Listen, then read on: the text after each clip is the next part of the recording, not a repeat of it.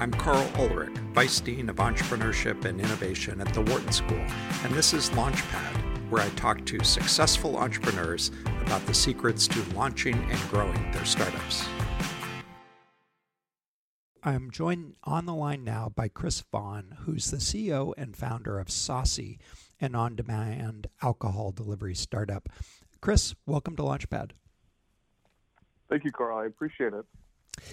Uh, Chris, I'm going to, before we get started, I'm going to point our listeners to your website. And you've got a nice, clean, simple domain. It's saucey.com. And just in case anyone wonders how to spell that, it's S A U C E Y.com, saucey.com.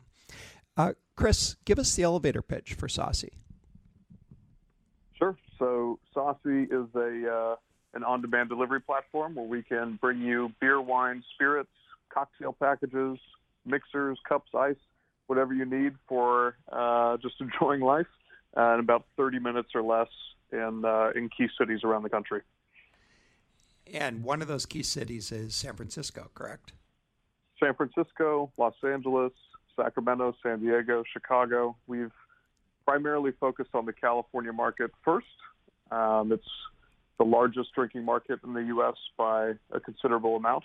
And so our, our focus to date has been how do we really penetrate California before going to uh, other markets. All right. Well, I happen to be sitting in California, so and it's okay. It's only four o'clock, but but I'm going to give you a little buffer. Let's say I wanted to have a little happy hour at five.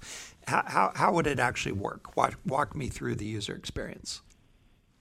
Uh, so on your side, you would simply open the app or, or go online to saucey.com. Mm-hmm. Um, you'd set your location, so whether you're in the studio or on campus or at home um, or at the office, wherever you may be, you can set your location, choose what you'd like, check out with your card on file, and one of our friendly couriers will deliver your order in an average delivery time about 31, 32 minutes. Um, he'll check your ID, drop it off, and you can do what you want with it. All right. So I suppose the the first and maybe obvious question here is why we need a vertical for alcohol delivery. I can, I suspect, actually, I'm quite sure I can go to Instacart and actually probably order from Safeway or one of the grocery stores in California that sells alcohol and have it delivered. Why, why do I need a vertical? Why do I need Saucey when I have the more general uh, grocery delivery services available? Sure.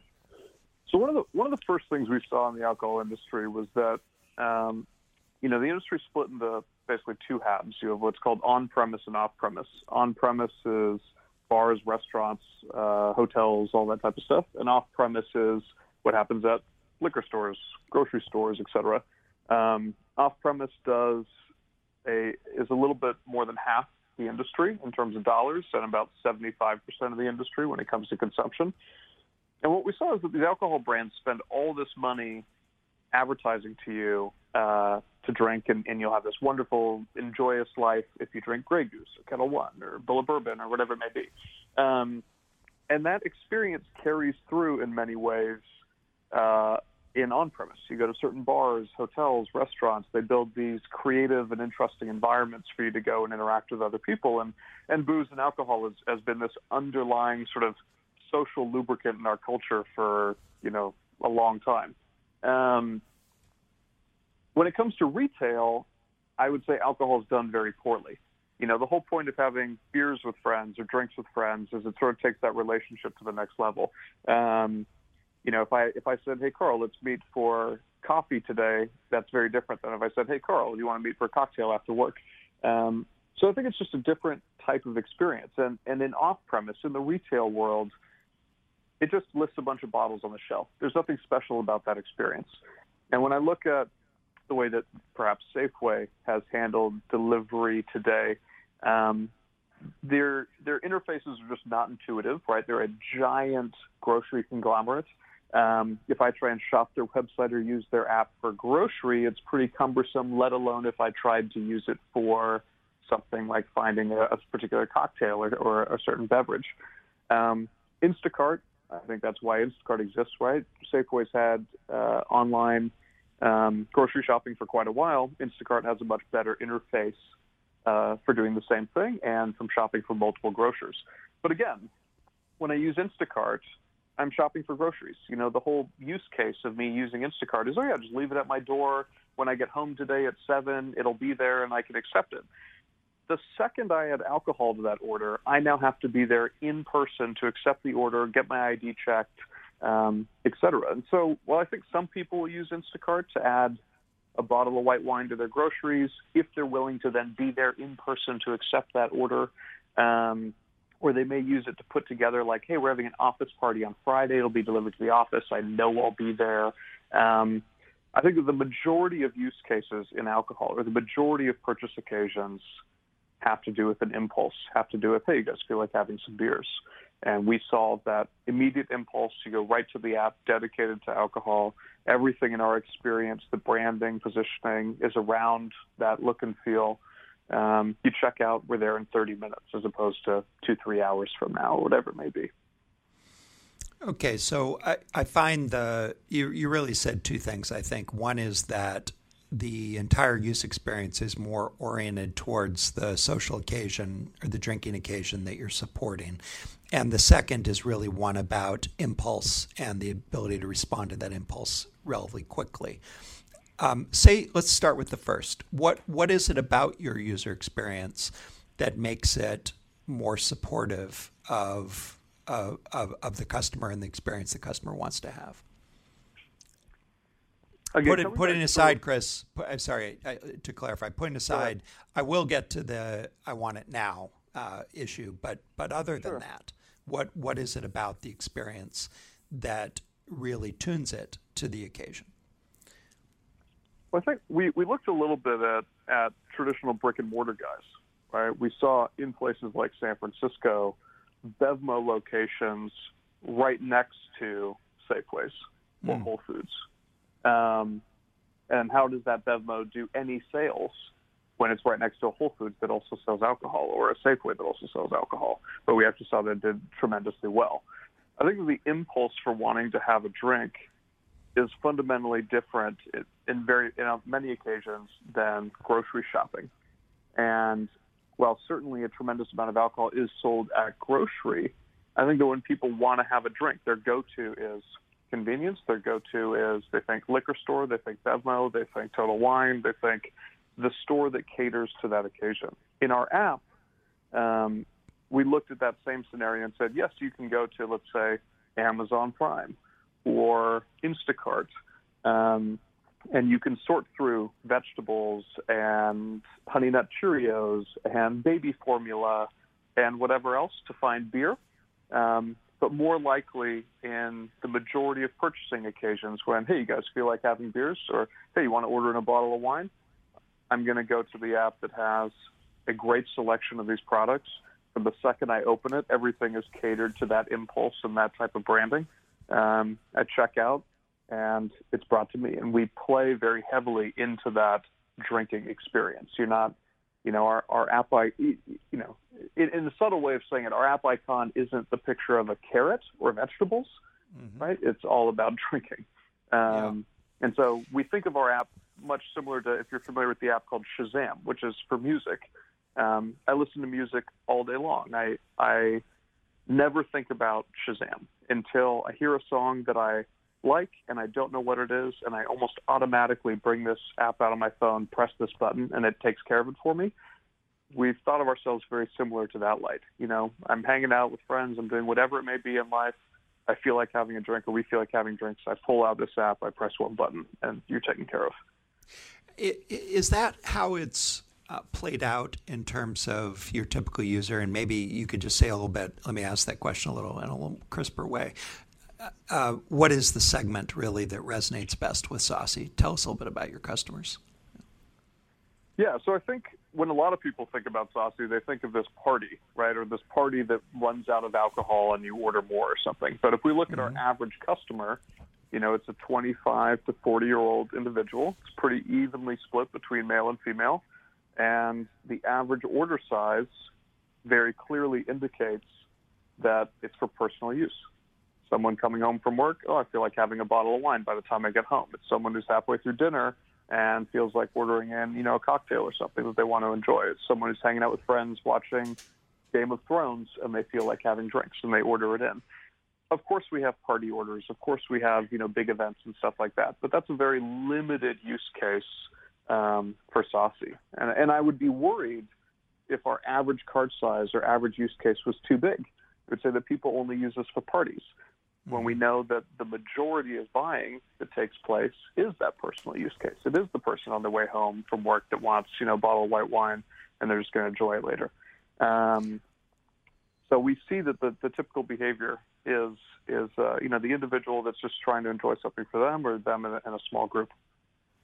So so I spend about half my week in Pennsylvania, which is at the opposite extreme from California in terms of how liberal its liquor laws are, and in particular, sure. for those who don't know Pennsylvania, it's it's frozen in maybe I don't know the 1930s or something. So you can only buy beer by the case, and you have to buy it from a beer store, not to be confused with a liquor store.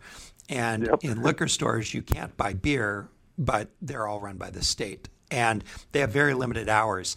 So this California is the opposite. I can press a button on my app, and within 30 minutes, I can get anything, anytime delivered to my house. Mm-hmm. So where I'm, I'm working up to to the question, which is, what evidence is there that that these laws and the friction in the transaction influence consumption? Uh, that is, is consumption higher in, if we take the friction away, as we do with Saucey and the laws in California? Um, I wouldn't say so. I, I don't have any stats off the top of my head I can rattle off to you, but if I look at a market like, let's say, Texas, Texas has blue laws, right? You can't or you can't buy alcohol on Sundays. Uh, you can't purchase after 9 p.m. in many areas. Um, they have, if you look at Dallas, for example, for example, they have wet, dry, and damp territories. Right. Wet, you can buy beer, wine, spirits. Damp, you can only buy like wine and beer, but no spirits. Dry, you can't buy anything. Um, very particular delivery permits that can go in between those different areas. But Texas is, you know, one of the top two or three biggest drinking markets in the country. Mm-hmm. Um, so I think that there probably are some markets where the regulatory environment has helped limit alcohol to a degree. Um, but again, you know, California's, I mean, just population wise, a massive market. You know, the wine countries here, the wine market here is, you know, 20% of the country's consumption of wine is in California. Um, pretty close to 20% in beer and spirits as well. And if you look at companies in alcohol that have done tremendously well, um, they've done it by really dominating and focusing on some of those those California type markets, California, Florida, Texas, some of these big cities that are huge on, on drinking, like Illinois as a as a as a state, not so massive, but Chicago, huge alcohol city, um, Seattle. Um, so I think it's to answer your question, I, I think there probably are definitely examples throughout the country where regulatory has affected consumption in, in, in, mm-hmm. one way or another. But Americans drink, I think that the stat changed last year, but Americans used to drink more alcohol than bottled water in the United States. Wow. Um, I, I think that changed in 2016 to being even. And it was the same for coffee. So, I mean, it's, it's a massive consumption product. Uh, it is an underlying feature of our, our culture and our society. Um, and if you want to dominate a large part of the industry, very different from many other retail sectors, you don't have to be in that many states. Okay, so let me take you back to the origin story. Where did the idea for Saucey come from? Um, Saucey came from actually my my girlfriend at the time, who's now my wife, uh, Danielle, she is an operating room nurse, has really long hours. I was working at a tech company leading marketing and, and business development there, and um, I had long hours, and consistently found that we'd be halfway through dinner, feel like having wine. And then I'd have to run out and go get it, or halfway through watching a movie together, and uh, want some beers or, or something to drink, some cocktails or martinis, and I'd have to run out and go get it And there was a there was a Bevmo location maybe three blocks from where we lived, but I'd say nine out of ten times I just ran out to this liquor store that was one block from where we lived, uh, even though it was dramatically more expensive than the Bevmo. Um, but it doesn't matter. Nine nine times out of ten, I just go there, and I and I couldn't help but thinking that the majority of the times that we purchased alcohol, it was last minute, impulse driven, and I had to run out and go get it. Um, I shared that idea with two friends of mine at the company we were at. It was a company called Text Plus, which is a, a large um, messaging and texting platform for iOS and Android. And uh, one who was their uh, one of the head mobile engineers, and the other that was running their product for um, iOS and Android teams. And they completely identified with the use case as well. They said, yeah, I mean, other than having maybe a few bottles of nice wine at the house, which you're not going to drink when you're watching you know, football or something. Um, 80%, 80, 90% of the time, all of us, you know, despite being young professionals, doing well, drinking three, four times a week, uh, we, every time that we wanted to buy alcohol was a last minute thing, we'd run out and go grab it. Um, we started looking at how many liquor stores there were, and we're based in LA. So we started looking at LA, saw that there were just thousands of liquor stores. Um, almost every corner there was a liquor store and yet none of them delivered. But again, that played into the, the hypothesis that, okay, the majority of our buying is done last minute. Uh, there's thousands of liquor stores everywhere. That's got to support some sort of customer behavior based around convenience. And I pretty much can guarantee it's not just the three of us that buy alcohol this way. There's got to be at least some large demographic of people or increasing demographic of people that do this um, and we started to dive in and look at the industry and and you know heavily regulated industry, very old school laws in many ways, old school uh, different um, players. Um, and so we had to learn a lot very quickly. But we started building Saucey on nights and weekends. About four months later, we launched the company, um, and we did the deliveries ourselves. You know, we the three founders probably did at least at least the first thousand or so deliveries on Saucey, uh, which was extremely brutal. Um, but it taught us a lot about our customers, taught us a ton about logistics, getting in and out of locations quickly, routing around cities, and ultimately laid the framework for much of what we built later on as a company.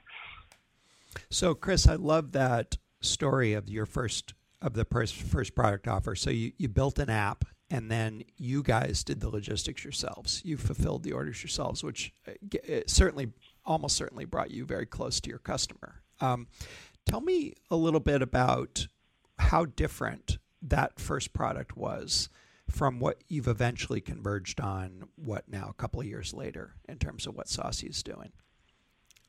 Um, I would say at its core, we had some pretty good instincts on the industry and have mm-hmm. not wavered from those too heavily. And, and happy to talk more about that. But despite whether it's VC pressures, pressures from people in the industry, we had a pretty good idea of where this business was going and wanted to stick to that. We also made some poor assumptions, right? Like when we launched – one of the assumptions we made was that everyone wants a limited selection. They just want it super fast, but they don't want to have to think. I want to be able to go into the vodka category and have two options of vodka, basically cheap or premium.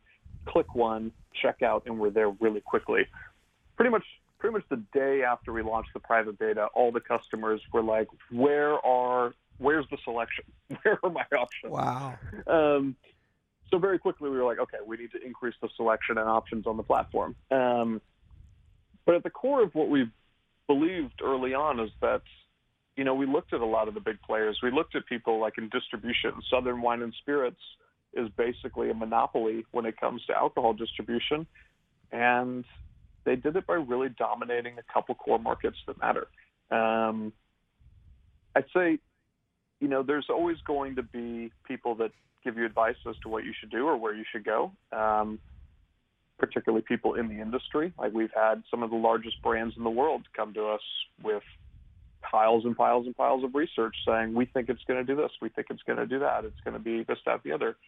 And you know, our general sort of response has been appreciative, but also, you know, if you guys knew, you wouldn't be in the position you're in today. You know, I don't think that Airbnb Airbnb wasn't built by the executive team at Hilton Hotels for a reason. Um, you know, Uber wasn't built by the executive team at GM.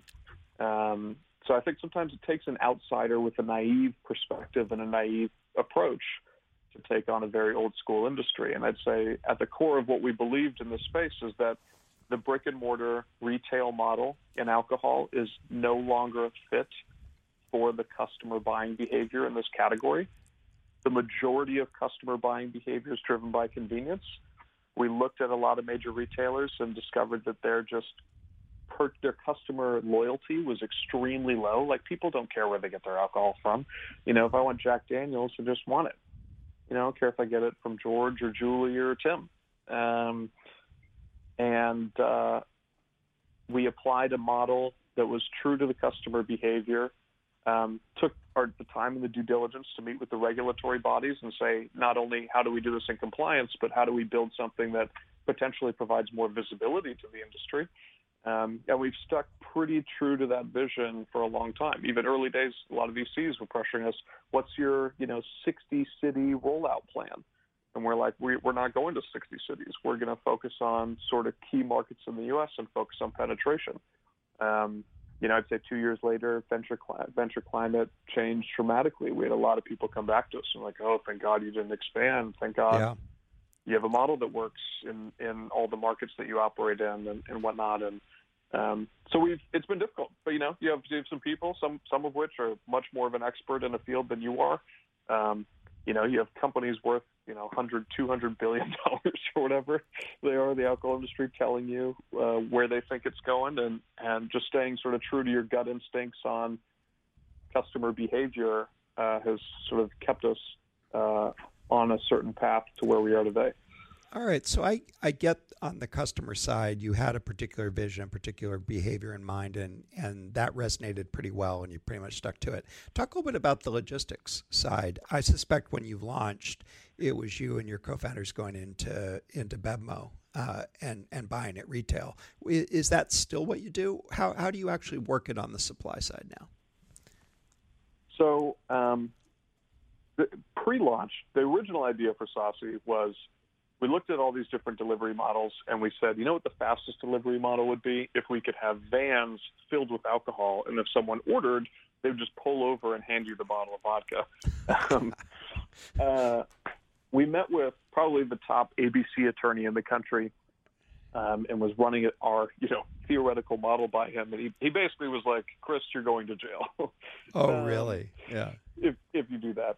Uh, so we, you know, took a lot of time working with them and and the regulatory bodies as well to say, you know, if we do this, not only how do we operate again in compliance, but build something that's beneficial for you guys. Um, like, you know, people are buying alcohol all over San Francisco right now. How many of them are having their ID checked? Yeah, they have no idea. That's why they do sting operations like it's the 1950s. Uh, you know, maybe that's something that we could provide more visibility into. We could mm-hmm. scan everybody's ID. Um, so we learned a lot in those early days just because the nature of our industry, we had to be more cautious as to the model that we would take. Um, going in and out of those liquor stores every single day as the founders, that was interesting as well. So the way that it works is you have to partner directly with certain licensed stores. When a customer purchases on Saucey, the all the full dollar amount, delivery fee, anything else, uh, the full amount goes from that customer to that licensed retailer. So hook, hooking up and plugging into the POS systems. Um, uh-huh. Then we send in a courier. At the time, it was us. Pick up the order uh, and go out and, and, deliver it to the customer. We looked at Instacart. We looked at uh, DoorDash. We looked at uh, the more traditional food companies like Grubhub and Eat24 and Seamless and whatnot. Um, and really tried to evaluate everybody's models. And, and we, we saw two things. One, on the seamless web, Grubhub, et cetera, et cetera model, where the stores do the delivery themselves, we started looking at liquor stores throughout LA and just asking them. We're like, you know, if I sent you 10 orders tomorrow with an average delivery time of 30 minutes apiece, could you handle it? Maybe. But what happens when we're sending these guys a thousand orders a day? Right um, we knew that that wouldn't work at scale. So the other thing that we saw with Instacart that was becoming a problem and, and things that we saw just on the VC side, friends in the industry, was that, you know, sending a courier into a grocery store to go shop a grocery store and then wait in line and pay takes a lot of time. And it means that courier can't do that many orders per hour. Um, the fewer orders per hour a courier does, it means that the, the more any one given customer has to be paying that courier for their time. So yeah. if a courier can do on average one order an hour and he's delivering to you, and he needs to make a minimum amount of dollars per hour for this to be worth his while, basically you're covering that cost. Compared to if he can do five orders in an hour, you get to split that with five people. Um, so we learned a, a lot of those things early on, just us going in and out of these stores. So we focused heavily on order batching, uh, logistics, making sure that the payment was already taken care of. The store picks packs has the order ready upon arrival, so that our couriers, in going into a location, wouldn't be picking up one order; they'd be picking up like four of them. Um, we also focused heavily on store placement throughout cities. So, unlike food, where if 10 different people order food, and you might order sushi, I might order Italian, and you're going to all these different pickup points, we could structure it so that all of our deliveries in a given territory came from one place. So you would have uh, a single courier could handle a whole group of people's orders and run out and make sure that, that whole thing gets delivered. Um, so, from so Chris, pretty early on, that enabled yeah. us to be efficient with the courier base. All right, super helpful on the logistics side. And remarkably, our time is actually up, but I, I, I really appreciate your taking the time. It's a, a, great opportunity. I love the clarity of the vision, the focus on the customer behavior, and sticking with that. I also love this idea around focus, and in particular, geographic focus, which sounds like it has served you well over the last couple of years. So, Chris, thanks so much for taking the time to join. Karl, thank you so much. All right. Uh, to check out more about Saucey, it's really easy. Just go to saucey.com. I'm Karl Ulrich, Vice Dean of Entrepreneurship and Innovation at Wharton. Launchpad is produced by Business Radio, powered by the Wharton School, on Sirius XM, Channel 111. The show airs live on Wednesdays from 7 to 9 p.m. You can find more episodes of this podcast on SoundCloud or on iTunes.